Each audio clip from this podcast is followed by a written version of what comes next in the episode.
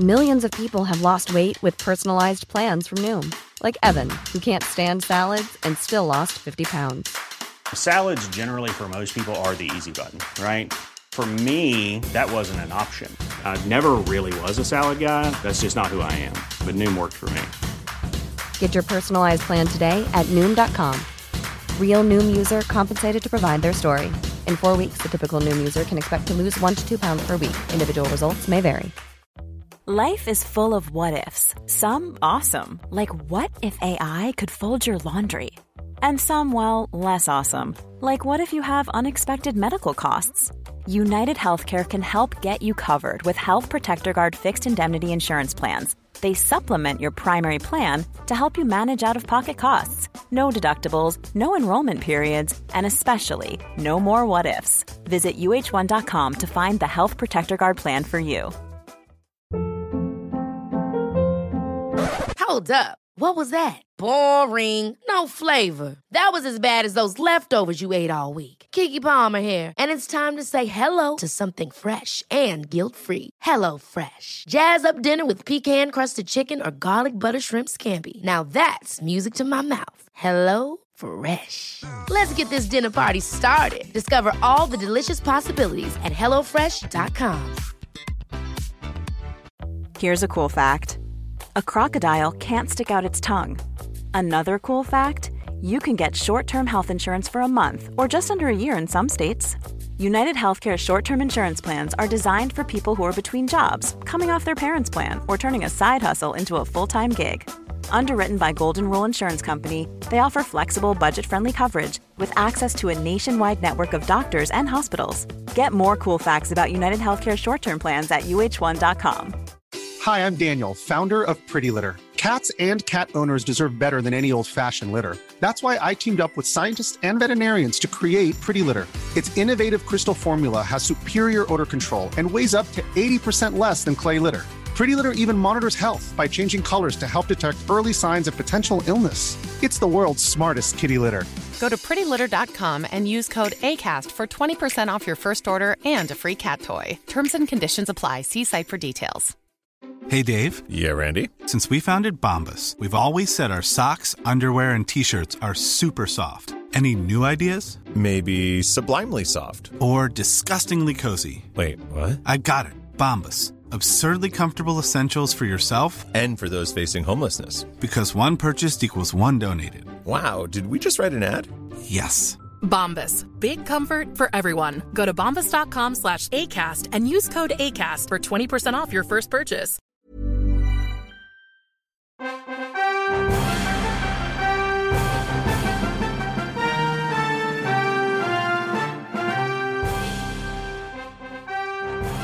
From the center of the galaxy, this is the Force Center podcast feed. Now it's time for Spotlight Star Wars with your host, Ken Napzok.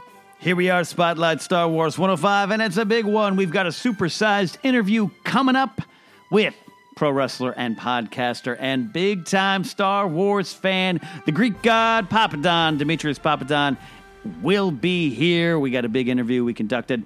Uh, that's going to be fun. And we're talking about Solo. He loves Solo. A lot of people love Solo. Look, there's going to be a lot of time to dive into this movie and why uh, why the box office failed early on or why it didn't work at all and all those kind of things and questions.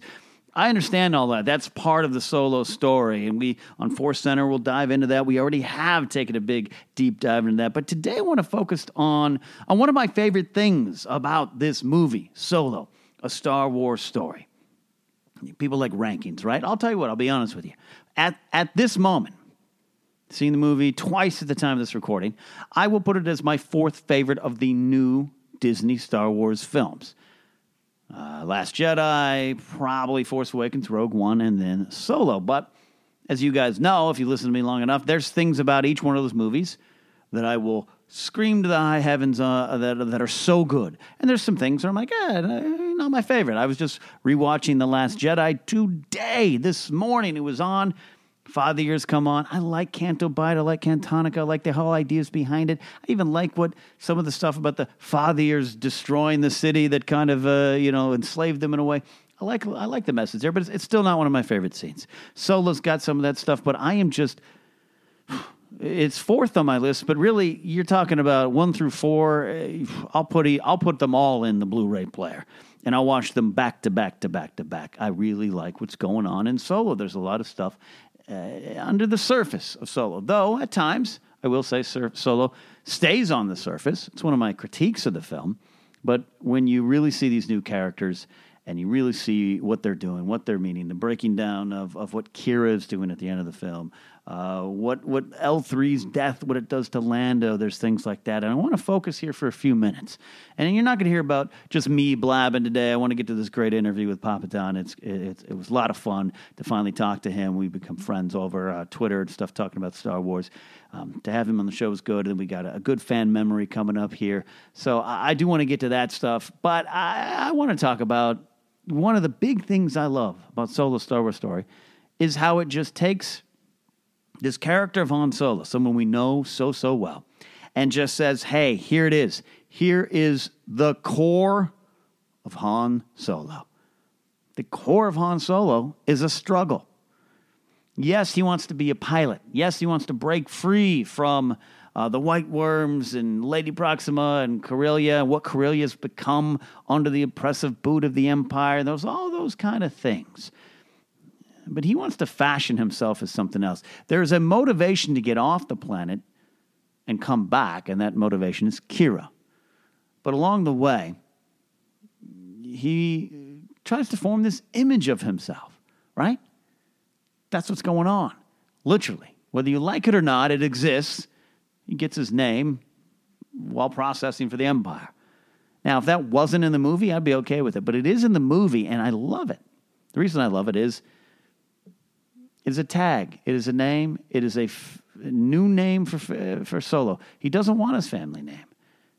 Uh, we go later on to hear him say, "Yeah, I know, I knew his father. He, I knew my father. He built these ships. Probably even built this one. Eh, we didn't get along. He doesn't want to be marked by that. It, it definitely hangs over him. His father, or lack of father, or lack of family life, hangs over Solo. But he's ready to start anew, but not just start anew and escape. And the motivation up front is Qi'ra. But overall, he wants to form this new identity, this new person. And that new person is a cool smuggler. Han Solo wants to be Han Solo in the way a lot of us fans want to be Han Solo. I am a Han Solo fan. It's my favorite Star Wars character. Why? Because I wish I could be as cool as Han Solo. I wish I could be as uh, calm, cool, and collected, though maybe not as collected as I would think growing up as Han Solo. I want to fly the fastest ships. I want to get the princess. I want my loyal Wookiee co pilot. I want it all. I want to be Han Solo. We fans want what Han wants at the beginning of this movie. So he fashions an image. It's not just hiding. It's not just I don't like my dad. I want to. I want a new name. Han Solo has a nice ring to it, inside and out, for this character of Han as he escapes from Corellia. So he's built this up, and we all kind of do that in life. We all can do that. What are you? What's your Instagram life? And I'm not talking about just being fake and smiley at the beach when you're feeling down. What are we putting out there? What do we want to be? What are we trying to say about ourselves? What do we think about ourselves? What are we trying to convince ourselves to be? But the end of the day, there might be something in our core that's at odds with what we want to be. It's a it's kind of a personal struggle outside of the Star Wars galaxy, right? And I think that's what Han's going through. I think that's what's going on there. And I don't think it ends. Uh, even at my age, some things that I struggled with 20 years ago would be roughly around the age of Han Solo in this movie. Things that you would have thought, oh, I can conquer that. Oh, I went to therapy for that. Oh, I did this or that. It's still there. It still remains. It's still a problem. Han Solo, late in his life, up until the very moment he dies, the hands of his own son, Ben Solo turned Kylo Ren. Han struggles. Han struggles with wanting to be what he thinks he's good at. Says it to Leia. I went back to the only thing I was good at, smuggling. That's not true. He's good at a whole lot more, but that's what he thinks he is because that's the image he wanted to believe. That's the image he thought was the cooler choice, the better choice, and the choice for him. So when Qi'ra on Savareen says to him, I know who you really are. I love that moment. I think Alden nails it. I, what am I? What am I? Confident Han, not so confident Han. That is the the fight of Han, the internal struggle. And she says, "You're you're the good guy." That to me makes this movie necessary. Is it necessary? Is Han Solo necessary because we need to know every little detail? Is, is Han Solo necessary because we need to know that Beckett dismantled his his uh, uh, rifle, and at the core of that was the DL 44 blaster, and he tosses it to Han? Is that the moment we needed to see? Is, is, is even him meeting Chewbacca? And I love that moment. I love that sequence. That's one of the best parts of the movie. Do we even need that? No, you're fine with the legends. And I'm not just talking about the comics. You're, you're fine with the legends in story, in the canon story. Han did the Kessel run in 12 parsecs, all right? Uh, that's what he says. That's what we believe. It might have been something else. We didn't need any of that. I can agree with that.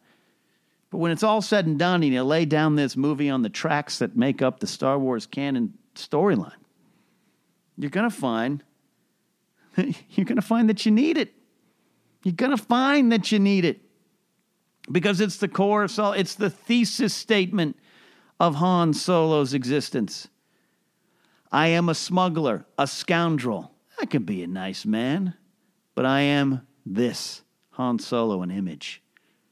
I don't want to get involved. I don't need to get involved. It's me and Chewie against the world. I earned my freedom. I learned how to survive. I learned from others. I learned from their failures. He's affected by the loss of Beckett. He's affected what he had to do to Beckett. He's affected by the loss of Qi'ra. He's also affected by what he doesn't realize Qi'ra is doing.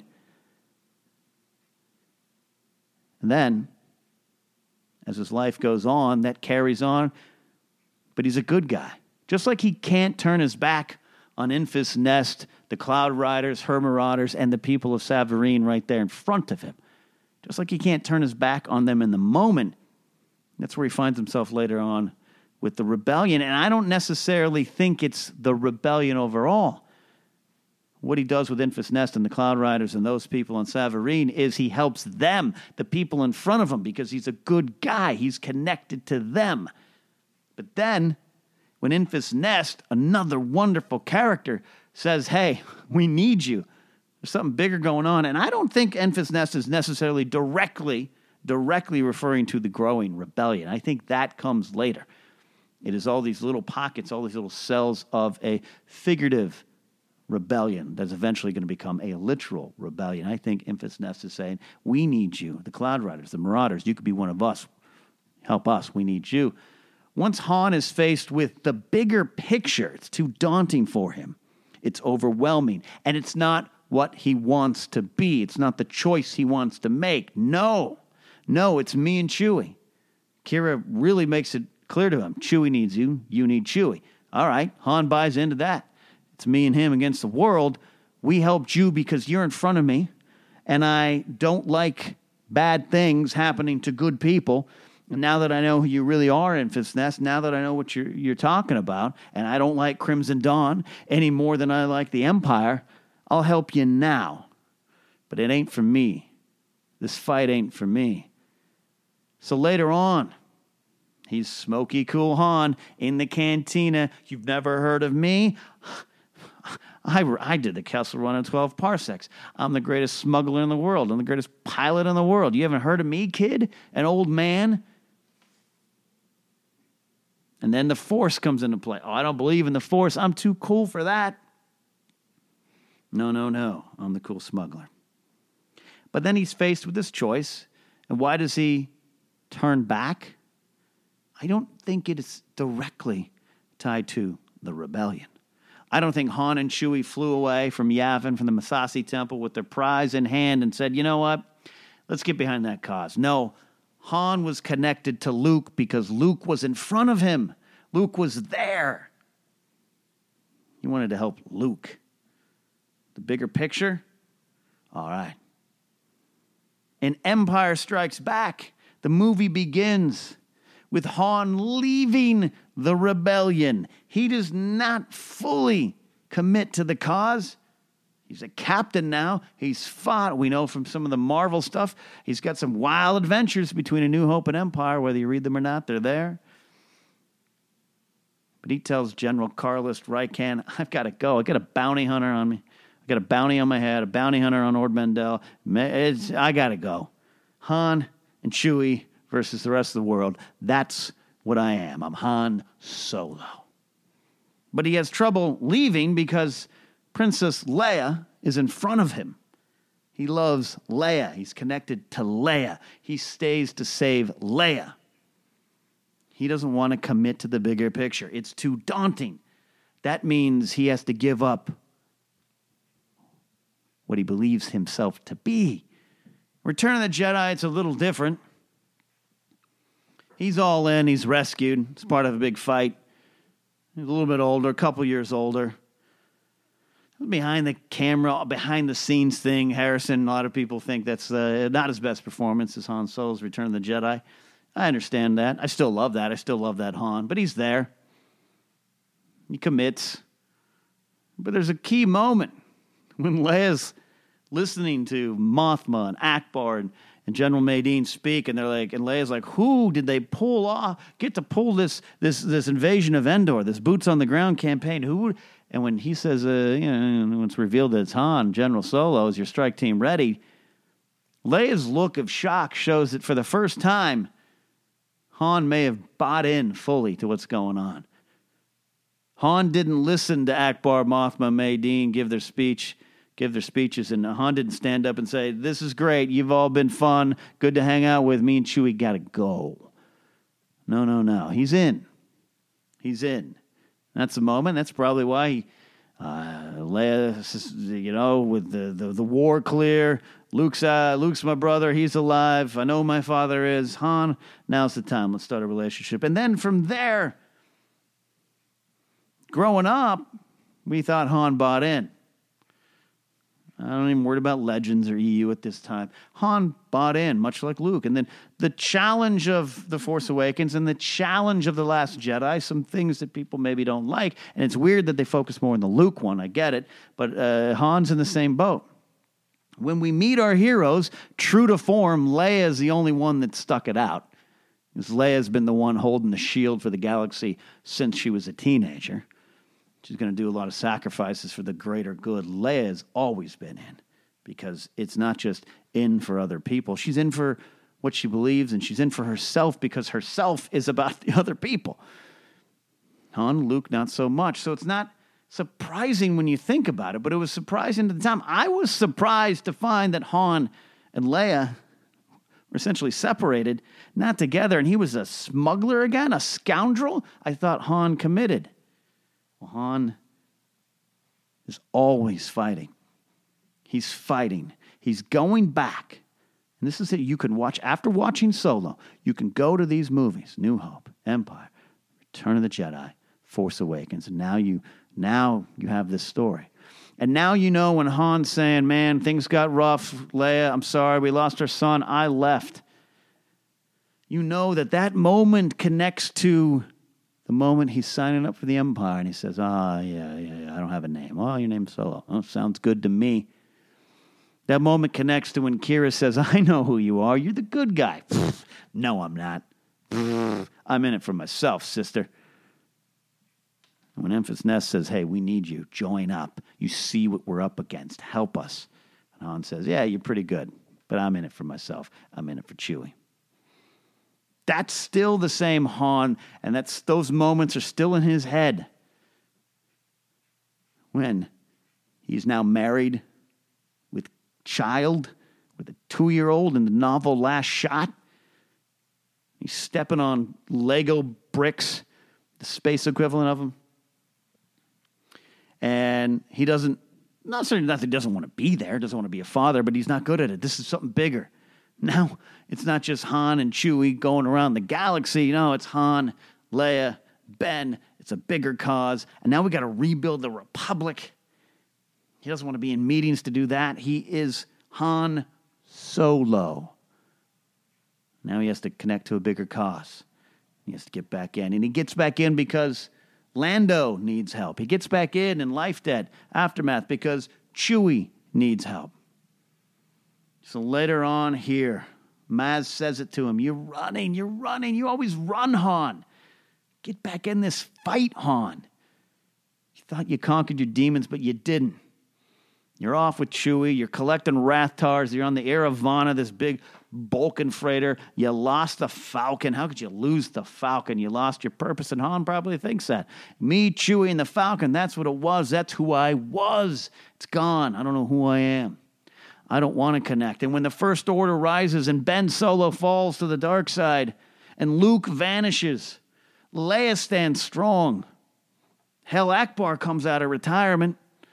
Han runs because Han is constantly fighting, constantly replaying those moments in his head when Qi'ra calls him the good guy, Enfys Nest offers him to stay, tells him to stay, begs him to stay. Han goes back to the beginning.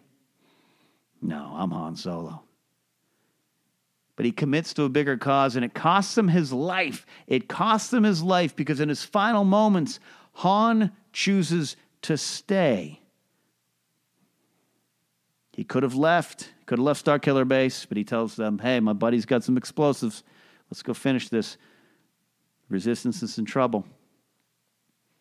He gets excited. He's all in. He loves the mission. All right, I'm going to take this Finn kid. We're going to land via light speed, crash on the planet's surface. It's going to be great. That's fun. That's fun for Han. That's the easy choice for Han. And hey, going back to blow up the, the oscillator, we're going to help things out. That's the easy choice for Han. We'll get in, get out. Kylo Ren never shows up. They do the job, they blow it up. They're on the Falcon, and boom, there they go. The story is different. But no, what he sees in front of him in his final moments is his son. And back on Takodana, he saw his son. He saw his son with Rey, and he turns around.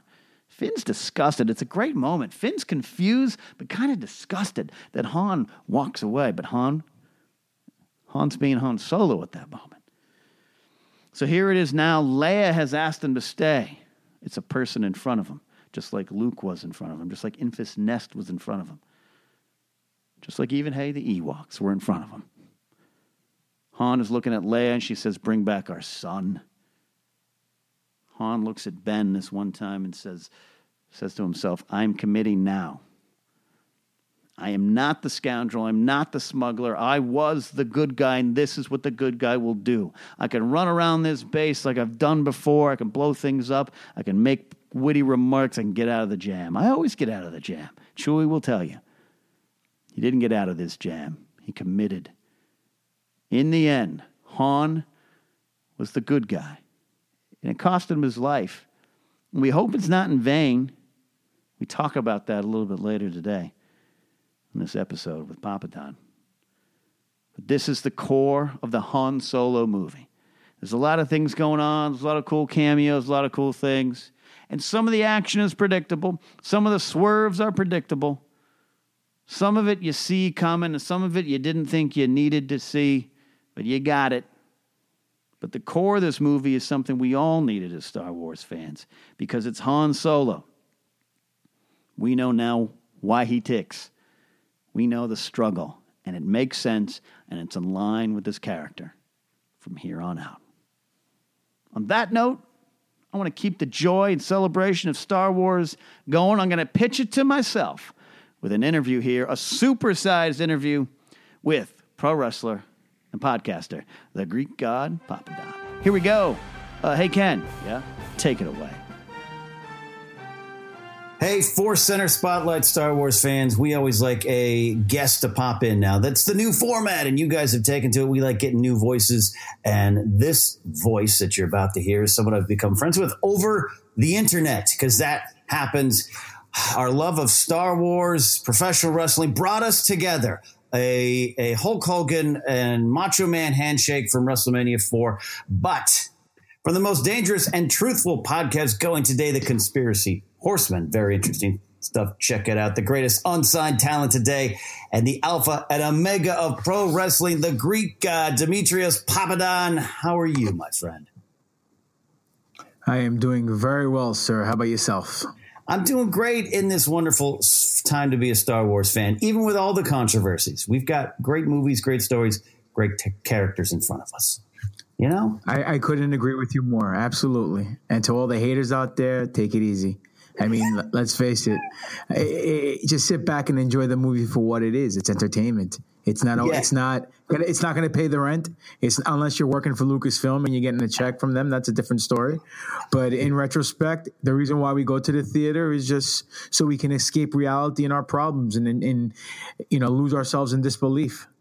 Absolutely, and, and Star Wars is still doing that, and and in this era of new Disney films that aren't always perfect, but we connect to things. You've connected to to uh, correct me if I'm wrong. Most of what's going on, right? You're you're still in love with Star Wars.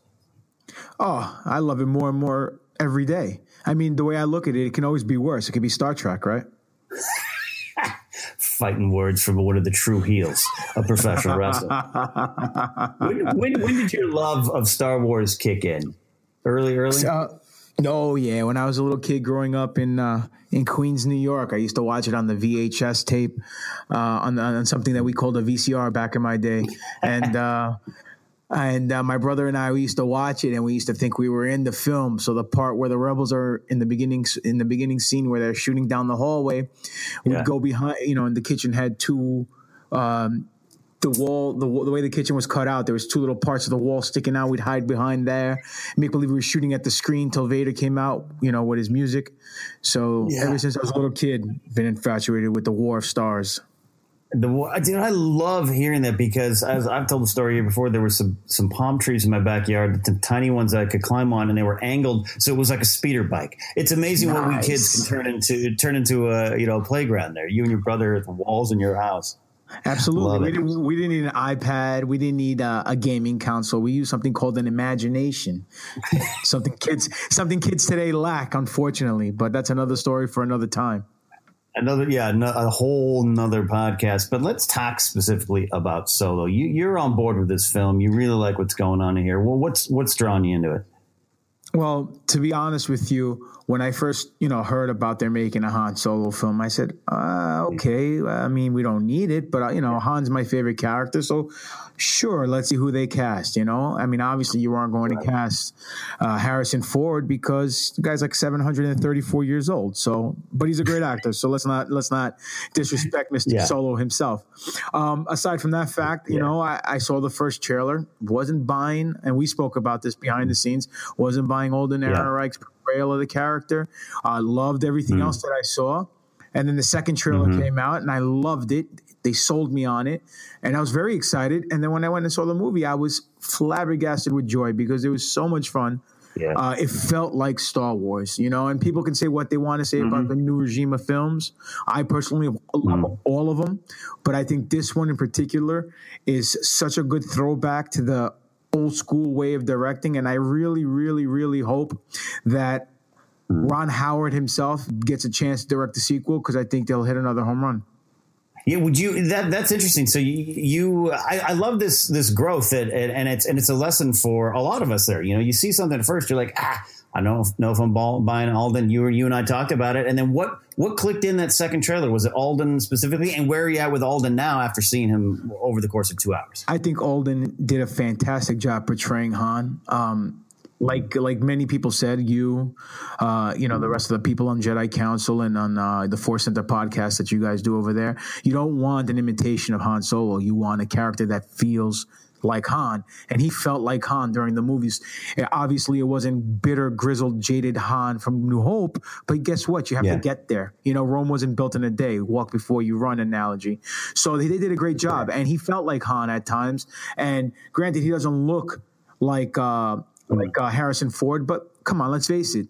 You know, Harrison right. Ford is Harrison Ford. This is Alden Ehrenreich. He's making the character himself. If you can have four or five different James Bonds, you can have two different, uh, you know, Han Solos playing the character as long as they keep it true to the essence of the character. And I think he hit a home run with that.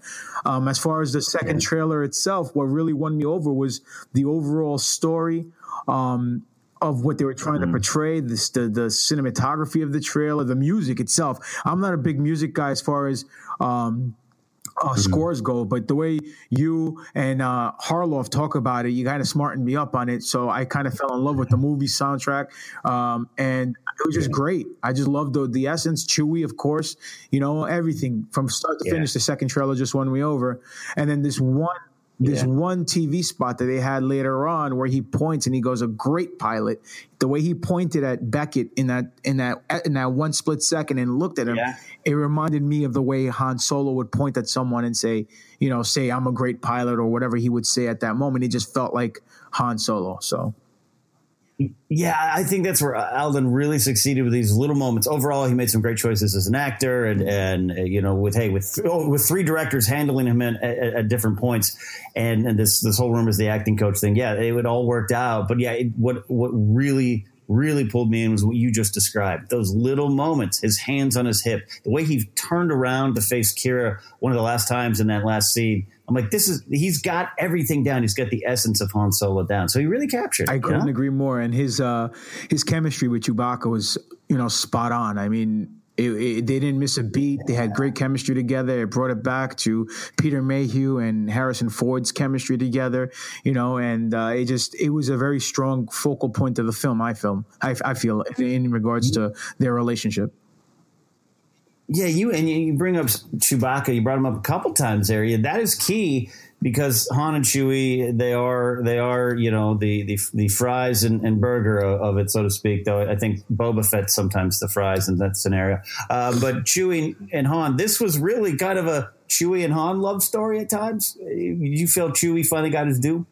Uh, yeah. I mean, the only way they could have topped it is if they gave him a medal at the end of the movie. But uh, you know, aside from that fact, I mean, I think I think they showed a. Um, I, I, I they they were able to show Chewie in his essence, uh, and, and let's face it. I mean, Peter Mayhew, being how old that he that he is now, he can't do the part. So the the new guy, um, what's his name? Um, Joonas, yeah, yeah, Joonas. He did a great job, and you know, it, it, it just it felt like Chewie. I mean, it didn't feel like another guy in a suit. It felt like Chewbacca. So again. Yeah. Perfect. Yeah. To, to me, this film is a home run. You know, and when people, you know, with the with the box office numbers coming out and people saying it's a failure or a flop, I totally disagree with that. hundred percent, hundred percent. Yeah. Yeah, well, you- well, let's dive into that. There, let's. It's definitely been part of the news and part of the news cycle around this movie, and, and a lot of people are twisting it to to fit their narratives. Look, there's some facts there. Yeah, it didn't do as well as people would have expected, or as, as the projections. But sometimes those are just projections. So I understand that that talk. But but you you are kind of like me, and a lot of people are like, numbers be damned. This is a good Star Wars movie. Oh, absolutely. And what people don't realize is it. All right, there's many variables in this equation, many factors that attribute to it not meeting its expectations. One is the numbers that they thought they were going to get is um, unrealistic. Reason being, you had two blockbuster films come out back to back right before it. So you have a person who's making X amount of dollars a year. They're not going to go to the movies three weeks in a row if they don't go to the movies every week to go see a feature. They're going to probably pick out a movie once every couple of months to go see. So if they went to go see Infinity War once or twice and then maybe had extra sc- Scott Ola in his pocket to go see Deadpool Yeah. Then they're going to give up seeing Han Solo, you know, and that also attributes to the fact that marketing was only a couple of months before they dropped, and the uh, that the the trailers and everything only came out a couple of months before the film came out. That didn't help either. Usually, Star Wars has you know six months to a year before they drop a teaser or a trailer to get everybody hyped up. So it was a little uncanny uh, the way they they. I mean, let's face it, the way they, they they marketed this film, but that's due to the fact of all the discrepancy that was behind the scenes with the directors and production. But again, you know what? They hit a home run with it because in a matter of three to four days, after following Infinity War and after following Deadpool 2 and during Memorial Day weekend, the weekend that people go away with with their families and don't automatically go to the theater as their first choice for that weekend, mm-hmm. they still made $100 million. Right. So my prediction is that week number two, the drop off is not going to be as great. Mm. So you'll have a film like, let's say, Deadpool 2 that will have a 40 or 50% drop off. It's week two because everyone went to go see it week one and only a handful of people go see it a second time. I think the people who were boycotting, which was ridiculous, or didn't go didn't go see the film for whatever reason. They didn't have the money. They were away with their family, or they went to go see Deadpool or or um, Infinity War second or third time. They're going to give this film a shot. So I think the drop off may be in the you know twenty percent or twenty five percent or even fifteen percent range. This hopefully this second time around they'll make their money back in the long t- in the long term. Sure. But let's I mean, fact of the matter is it just didn't meet expectations because the expectations itself was poorly planned on uh, right. Disney and Lucasfilm's part, and also it was unrealistic because yeah. of all the factors and hurdles this film had to overcome to get to where it got. Right, and, and I think you're speaking some truth there, including getting made with the director controversy. Yeah, and there's all these kind of things. But again, at the end of the day, this movie comes out. There's so much stuff to love in it. What are some of your favorite things in this movie? Scenes, moments, characters, stories. I want to hear what you love. Well, I loved I, the first. Well, first and foremost, uh, the um, the scene where Han and Chewie starts flying together. They sit down in the Falcon, and they the first time they actually sit together. I got chills. Yeah. I got yeah. chills in the theater. Um, yes. I like I like the um, I like Lando. I think Glover did a great job portraying Lando when he first walks into the the the, the card game, the sabacc game, and it sounded like Billy Dee Williams. You can close your eyes for a hot second and think it's actually him. Yeah. Um, the the the banter between Han and and and and uh, uh, Donald Glover when he goes, "I hate you." He goes, "I know." Little throwbacks like that to the original film when he hate when, when Lando says he hates mining colonies, which is kind of ironic because yes. let's you know what I'm saying. Like you know, Empire Strikes Back, he's he's running a mining colony, so little things like that. You know, the, yeah. I love the fact the Falcon was different and the way they got to the Falcon was fantastic. The fact that they put oh, yeah. the uh, L three three uh, L three three seven into the yeah, yeah, I mean they were able to they were able to uh, backwards engineer everything to perfection, in my opinion. And to me, um, what I really, really enjoyed, besides the surprise cameo at the end of Maul, because I popped for that, obviously. Yeah. Um, oh yeah. Was the way Han won the game. Yeah. Because uh, won the Falcon at the game because it, you know the way they dropped the trailer, yeah. they made you think, oh, here's a tr- here's the game, but we're not going to show you the last hand. And then when they show you the last hand the first time around, he loses. And you're like wait a minute what?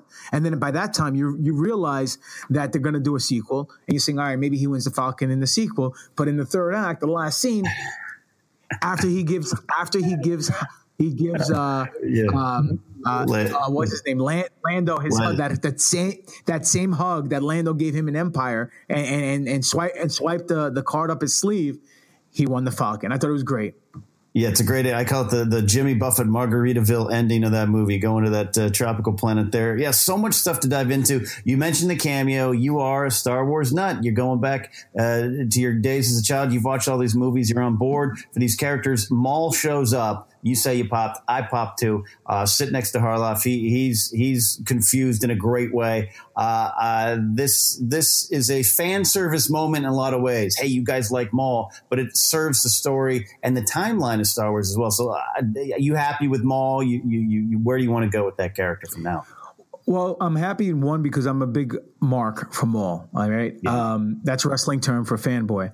Um, so um, I know you know that. I'm just explaining that to the uh, to the, to the listeners.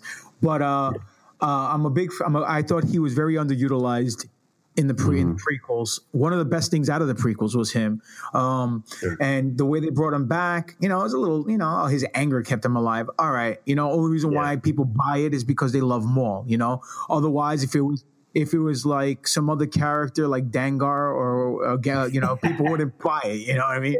But uh, point being is, um, he does his deal. He does his deal in the Clone Wars, right? He, you know, with yeah. the with the Mandalorians, he shows up in Rebels. Everyone thought he's gonna turn uh, um, uh, Ezra, yes. and then at right. the end they have the fantastic battle, you know, with Obi Wan, and he meets his demise, which was very well done in my opinion. I marked out for that big time, and then. Um, I love the fact that they're incorporating it more in the in the timeline because it gives the fans what they want to see, and that's something with Maul. Now, if this leads to Maul in the sequel, great. Maybe a maybe a gangster fight between the Hutts and the uh, dark dark whatever uh, what is it called Crimson Dawn or whatever they were called.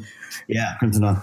You know, and then or even if this leads into like a streaming six part miniseries of the underworld and the mafia ties, you know, on the Ooh. on the streaming channels. I, who knows? It could lead into something. But the one thing that they cannot happen is they can't have hmm. Han and Maul interact because of what Episode Four says when he doesn't believe in the Force. So yeah. that's the only thing that they can't really touch because it would have been cool to see Han and Maul get in an altercation. But then if he sees Maul, then he can't say that the Force doesn't exist because obviously he's a Force wielder. But other than that, Other than that, you're there. It sounds like that. I love hearing your excitement for this kind of stuff, and and these bad guys. Uh, uh, you know, you you you are a great heel, man. And in the world of wrestling, you know you know how to work uh, work it uh, in that in that way. There, I got to talk about like so like Kylo Ren. I want to jump a little bit to the Last Jedi and the saga films. I think Kylo is one of the great villains because you can get behind him and believe his cause, even though you're rooting against him. Uh, I think Killmonger is a great example in Black Panther. For the guy you're listening, you're going, I, I understand your point, but you're a bad guy, a quote, quote unquote bad guy. Uh, you know how to tell that story from the quote bad side. Where are you at with like Kylo Ren and some of the villains in Star Wars now? I absolutely love Kylo Ren, and the reason why is because he's the complete 180 different a different uh, mm-hmm. uh, difference of Darth Vader. Where Darth Vader was the brooding, menacing, uh, bully, kick-ass. He starts off as the whiny young child who's insecure and hides himself behind the mask, but then mm-hmm. eventually grows in Last Jedi to who, to the leader of the First Order and does what he thinks he has to do in order to have a fresh start.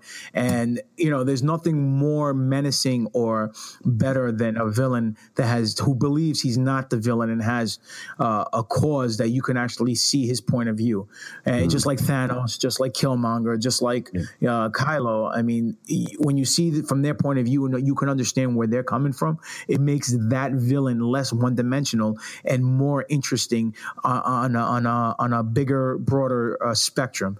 Um, personally, I'm hoping he goes back to the light side, but it's not going to happen because there's a couple of fan, ah. there's a couple of fan theories that I heard out there that I kind of marked out for big time, both in episode yeah. seven and in episode eight. You know, the fact that uh, he didn't kill his father, Han Solo. Uh, turned the lightsaber. Yeah. yeah. yeah, so it could keep prevent him from going full dark. I think I love that, you know. And then also the fact that before Mary Poppins and Leia went into the uh, spaceship, yeah. She didn't use the force. She woke up through the force, but it was her son that force pushed her. Uh, yeah. I mean, obviously, it's not going to happen. But those two retros, if they were able to back engineer that into the storyline somehow, and yeah. then have him turn at the end, then great. I mean, for episode nine, I'd like to see something totally different. To be honest with you, where the First Order is running the galaxy, but they're not running it under an iron fist like the Empire. They're doing it their way, and the people are content with it. So then the rebels end up you know, uh, oh, wow. being the heels, but they're not really the heels because they know the underlining factor behind the first order and that their ultimate goal is evil. So they're really the good guys. There'll be some more. It's a little. It's a little. You know. It's a little too deep. You know, a couple multi-layer yeah. booking here, but you yeah. know, at, at, the end of the day, it makes it for interesting, in my opinion, uh, cinema. Uh, hey, I, am on board with you. I, I, love a good theory of Kylo, whether it be Reylo or not, whether or not I think things are going to happen. And I'm not sure. I'm not sure where I want Kylo to land. I, I, I understand the redemption story, and there's a, something I like about it because uh, it might uh, serve. You know, Han. We're talking about Solo today. Most of them, Han's death. That you know, it's not in vain if Kylo turns back to the light side. But at the same time, I love this doubling down on pure evil and the rise of a supervillain in Kylo. I don't know which way to go. I agree with I agree with you 100% because they're both great stories to tell and they're doing it very well. I mean, you could say what you want to say about The Last Jedi. I thought the film was fantastic. It's one of my favorites. There's a couple of yeah. scenarios in there that I would I would have orchestrated a little differently, executed a little differently right. that would have made in my opinion a better visual sense or in wrestling term I would have booked it differently. But right. um, in actuality, I mean, people were complaining episode seven, and I'm just going to say this right now that people are saying it's a rehash episode four, but what they don't realize is that episode one is also a rehash of episode four because the storyline yeah. that, that Lucas is trying to say is that history repeats itself. One through three, yeah. four through six, seven through nine, they're all going to follow the same beat like poetry, like he said in that documentary. And what's going to happen is, right, it's the choices we make, whether we go down the path of the light or the dark, that's going to change slightly change the course of history. And that's what the, that's the overall story that he's trying to tell. So to me episode mm-hmm. 7 was a home run minus the death of Han Solo which the only time you know the only time I swear to you in a theater or watching a movie I yelled I jumped out of my seat like a mark and yelled no! You know then my, I saw my brother my, my brother pulls me back down. And goes yo man sit down. What are you doing? So and then episode eight. I love that. Yeah, well, episode eight, you know, I thought it was a great film, but the only beats I would have changed is in the beginning when when you know he says happy beats with uh BB-8. I would have showed on the screen. You know, inside the X-wing, Oh. I have a bad feeling about this. Like when he was when Luke was going to Dagobah, you know what I'm saying, and then R2D2, you could read it on the screen. At least people understand what Right. the beeps meant. You know what I mean? That was the first thing I would I- yeah. I would have changed. I would have changed the whole uh, Leia thing, meaning that. Um, Hey, listen, Hmm. uh, what's his name? Um, in Rebels, did the same thing with the space jump using the Force, so it's it's doable. Filoni, yeah, Filoni.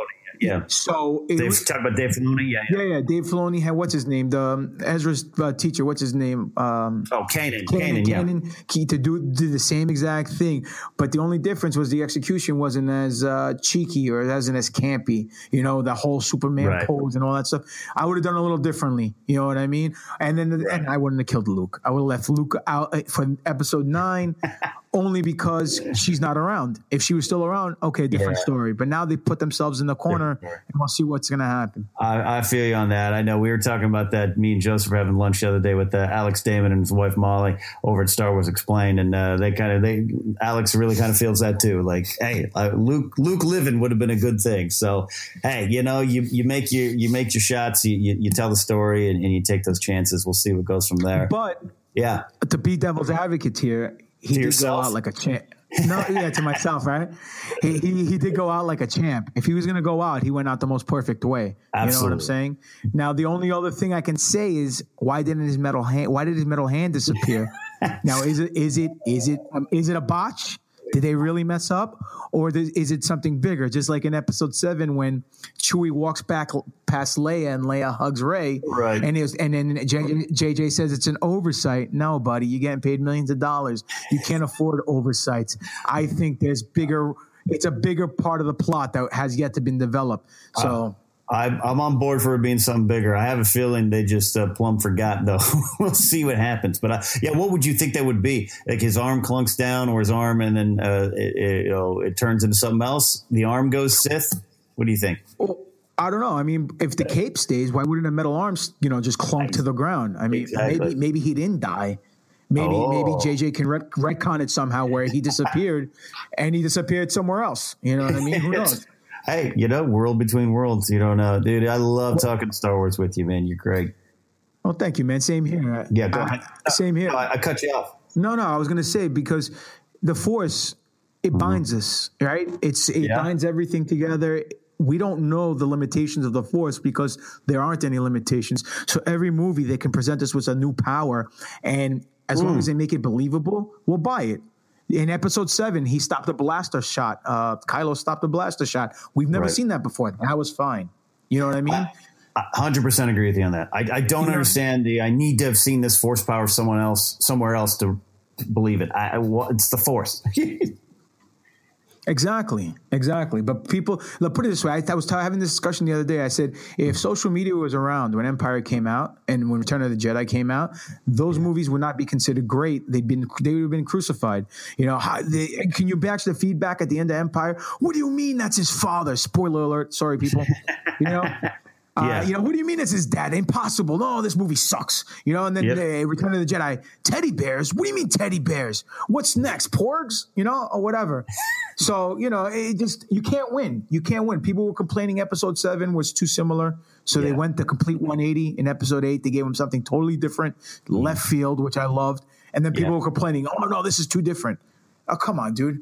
You I can't love- win. I love I love where you're coming from, and it shows when uh, the fact that you like uh, me and many others are just really enjoying Solo. Don't sleep on Solo is what we should be saying to everybody. Don't miss this for any reason that you think. Go out and see it. I know anyone listening here now has seen Solo, but I love your joy for Star Wars and and specifically uh, Disney Star Wars right now because I I, I love seeing uh, people find reasons, not find reasons, but feel the reasons that are still there for us to connect. You know.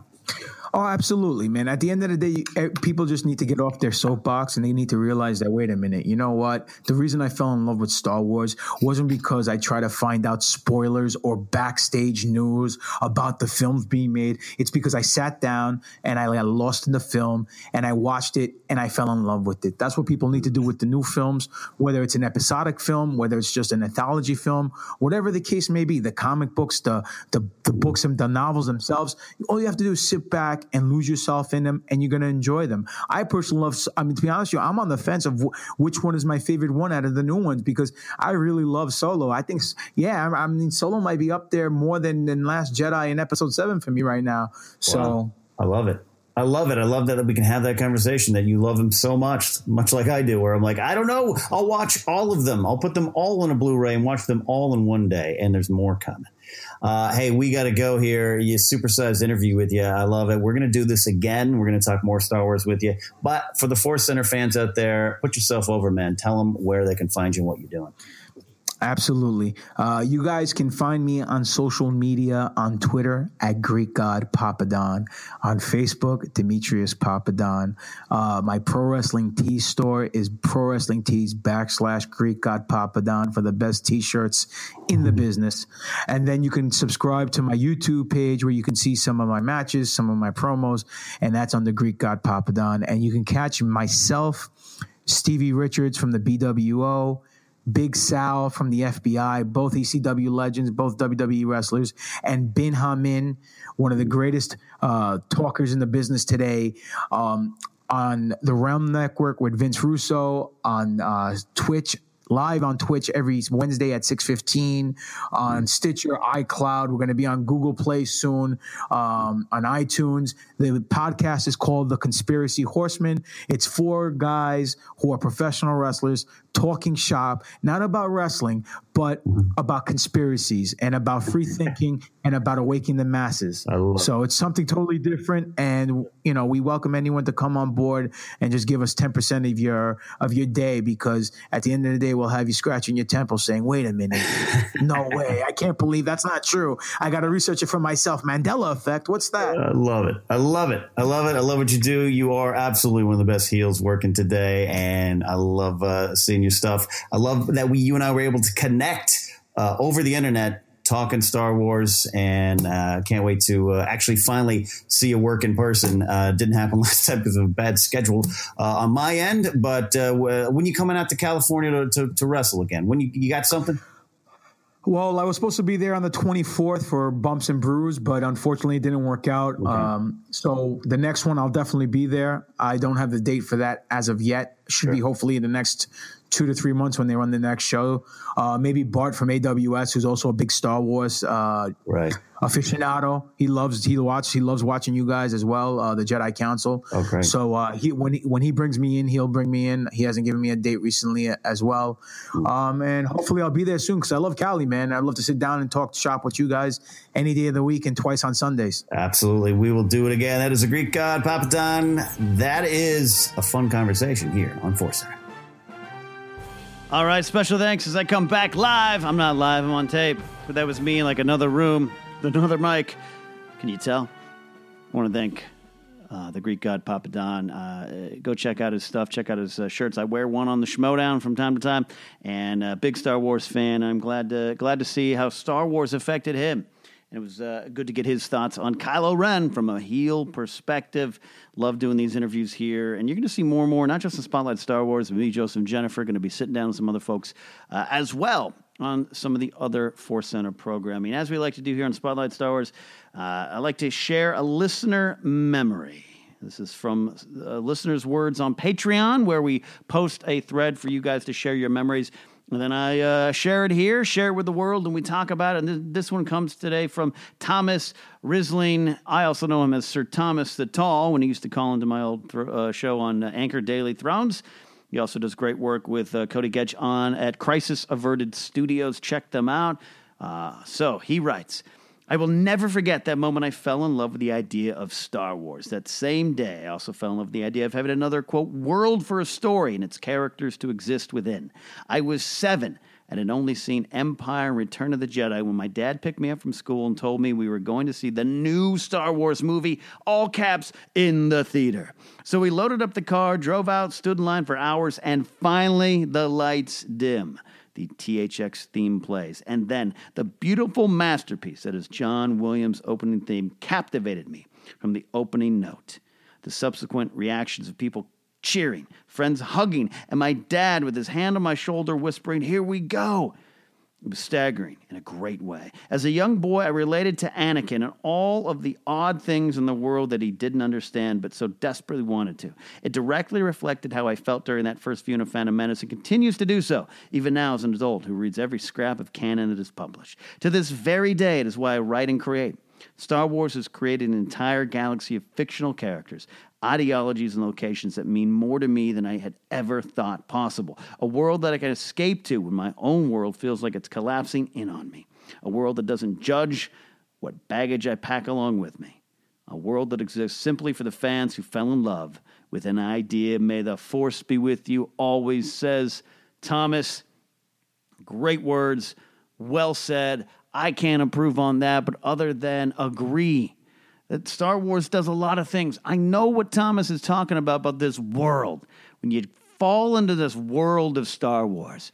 And for some people out there, they just don't connect to that. I'm not talking about Star Wars fans. Is not like a Last Jedi, what did you connect with conversation. I know people that just don't get Star Wars. They've watched it. Eh, some of them are like, eh, it's kind of fun. Others are like, nah, I just didn't, not my thing. I have no problem with that. It's not for everybody.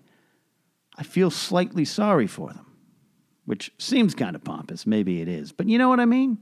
Because what Thomas is talking about is the inspiration we all get from Star Wars. This world that we can crawl into, these characters, these far corners of the galaxies. Uh, as I talked about, like what I love Solo, the movie's doing is putting putting another story down on the timeline that you can start piecing and connecting things to, and, and pulling little tiny characters and moments. And then I love the perspective of a young kid. Here you are, seven, and you're watching Anakin. And in many ways, that's you. And that's what George Lucas was intending. Right or wrong, executed badly, different conversation, different show. He's saying, hey, youngsters, this is what you can start out as, and this is where you can end up going if you make the wrong choices, if your attachment becomes a driving force, if it becomes too much, if you let anger and hate and fear, it will turn to suffering. Those are the things George is saying, and Thomas is talking about it. He's talking about how he connected to Anakin at a young age, lost in this world, lost in adulthood that's racing towards you, even at that young age. That's one of the things George is trying to accomplish. And then the inspirational aspect of Star Wars. I love that Thomas touches upon it. I know his work at Crisis Averted Studios. In fact, they've done some work for me over the Knapsack Files. And to see that Star Wars inspires you then to create now is something that's part of the Star Wars legacy. And it's not just in, say, writing and making movies or shorts or directing or anything like that or art. Sometimes you, you, you know there's some scientists I've heard say, oh, I got into science. Yes, because of Star Trek, but also because of Star Wars. Because imagining what's out there in the stars. And maybe space, you really can't hear an X Wing, but I'm going to go find out. It's inspirational on that level too. And this world to crawl into when things go wrong. I love that too. The sick days at elementary school, homesick. Mom was like, What do you want to watch? For a long time, it was a VHS copy of New Hope. I could remember where the commercial breaks were. I remember one of the commercial breaks, he come back and Luke's uh, uh, land speeder, the X 34 land speeder's boom, going across the plains as they look for R2. I remember that coming back from a commercial break. And going to commercial break was uh, Vader about to interrogate Leia, and then the, uh, the, the interrogator droid comes up, and then boom, the door slams, boom, commercial. You escape. I was sick, I was home, I want to escape. You're depressed, you're sad, you, want, you escape into Star Wars and it's an inspirational escape. It's an informative escape. It's an educational, learning, fun escape. And that is a good thing. And it all connects back to solo for me. I didn't like Lady Proxima's voice. Not my favorite thing. I saw the Beckett thing coming. Yeah, yeah, I did.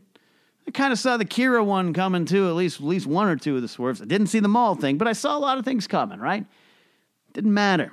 I said to one of my friends after the after the movie, if I was 12 and this movie came out, I'd watch it 50 times. I'd watch it 100. It would mean as much to me as A New Hope did when I first saw it, when I first was able to grasp it. As much to me as Return of the Jedi meant when I first saw it. I was able to grasp it in Empire as well. Solo has that DNA. It has that DNA of joy. It has that DNA of escape. It has the DNA of lessons. Who are you? What do you want? What do you think you are? But what do you really need to be because that's who you are? Find it. Han tried to find it his whole life. We've been all trying to find it, especially since we first saw Star Wars. Crawling to the galaxy. I love celebrating. I love having fun. Box office numbers, eh, we'll deal with them. Who's directing this? Who's writing that? We'll deal with it.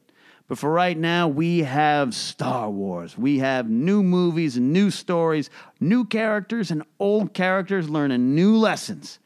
I love it. Now, as we also love to do, let's head on out. But before we do, let's pay homage to a fallen Star Wars character.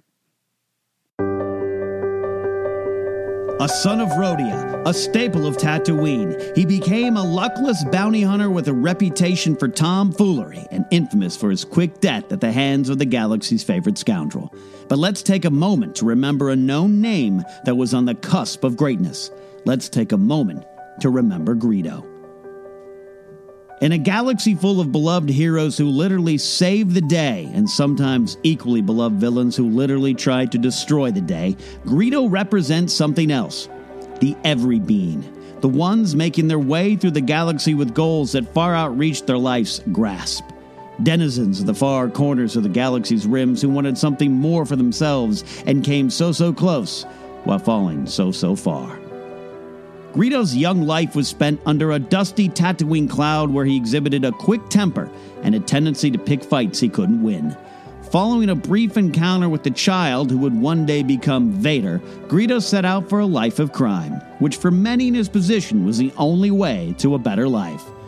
Early success led him to a big job during the Clone Wars. He and another were tasked with kidnapping the offspring of the respected Chairman Papanoida of Pantora. He almost pulled it off. However, a series of blunders and missteps cost Greedo the big score and shamed him in front of Jabba the Hutt. From there, he continued to chase success, never quite reaching it. A scam to capture, free, and recapture the same criminals for bounties was exposed, and once again, the vile gangster Jabba the Hutt was not pleased. Greedo had to make it right. Greedo knew he would make it right, and there was one bounty that he was determined to score. He walked into Chalmun's cantina in the dingy heart of Mos Eisley with a purpose. He could taste the success and notoriety he deserved. He had the drop on his target with his smug Corellian smirk dead in his sights. Some say he missed at point blank range, some say he never got the chance to shoot first. Stories from that cantina never did seem to come out the same way. But what we do know is that the galaxy has its heroes, the galaxy has its villains, and somewhere in the middle lay the souls just one shot away from it all. So here's to dreams. Here's to Greedo. It's okay to shed a tear for Greedo. He is, after all, probably our favorite Rodian, despite what he tried to do. That's Spotlight Star Wars for this week, guys. May that force thing, kind of, sort of, always remain around you. Thanks for listening to Spotlight Star Wars on Force Center. Follow us on Twitter at Force Center Pod and follow Ken online, including Twitch at Ken Napzok. Consider supporting Force Center on Patreon at patreon.com slash Center. Go to forcecenterpod.podomatic.net for more information and use the hashtag Spotlight Star Wars to join the conversation. Until next time, this has been Spotlight Star Wars on Force Center.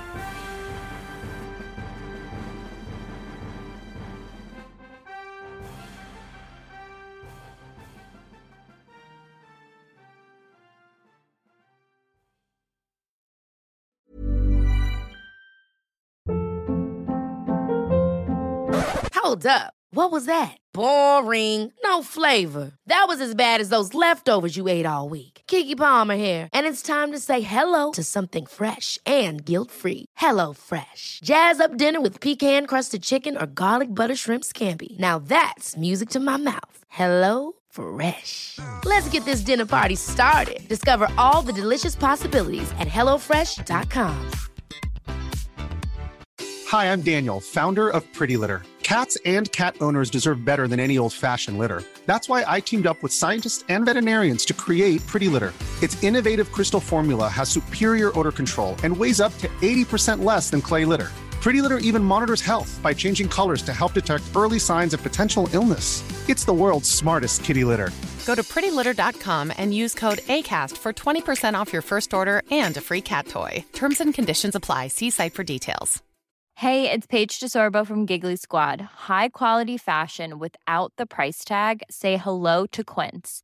I'm snagging high end essentials like cozy cashmere sweaters, sleek leather jackets, fine jewelry, and so much more. With Quince being 50 to 80% less than similar brands. And they partner with factories that prioritize safe, ethical, and responsible manufacturing. I love that. Luxury quality within reach. Go to quince.com slash style to get free shipping and 365 day returns on your next order. Quince.com slash style. Are you ready for truly hydrated skin? Meet Hyaluronic Body Serum, a breakthrough in body care from Osea. It's clinically proven to instantly increase hydration by 161%. Their lightweight, fast absorbing serum delivers 24 hours of nonstop hydration for silky smooth skin without the sticky afterfeel. Osea's latest innovation combines the magic of their best-selling hyaluronic sea serum with a new formula that's good for the whole body and five types of hyaluronic acid to target every layer of the skin. Osea is a women-founded, women-led brand that's been crafting seaweed-powered products for nearly 30 years. The best part? Everything Osea makes is clean, vegan, cruelty-free, and climate-neutral certified, so you never have to choose between your values and your best skin. Treat your skin to clean, vegan skincare from Osea. Get 10% off your first order site-wide with code SUMMER at OseaMalibu.com. That's O-S-E-A Malibu.com code SUMMER.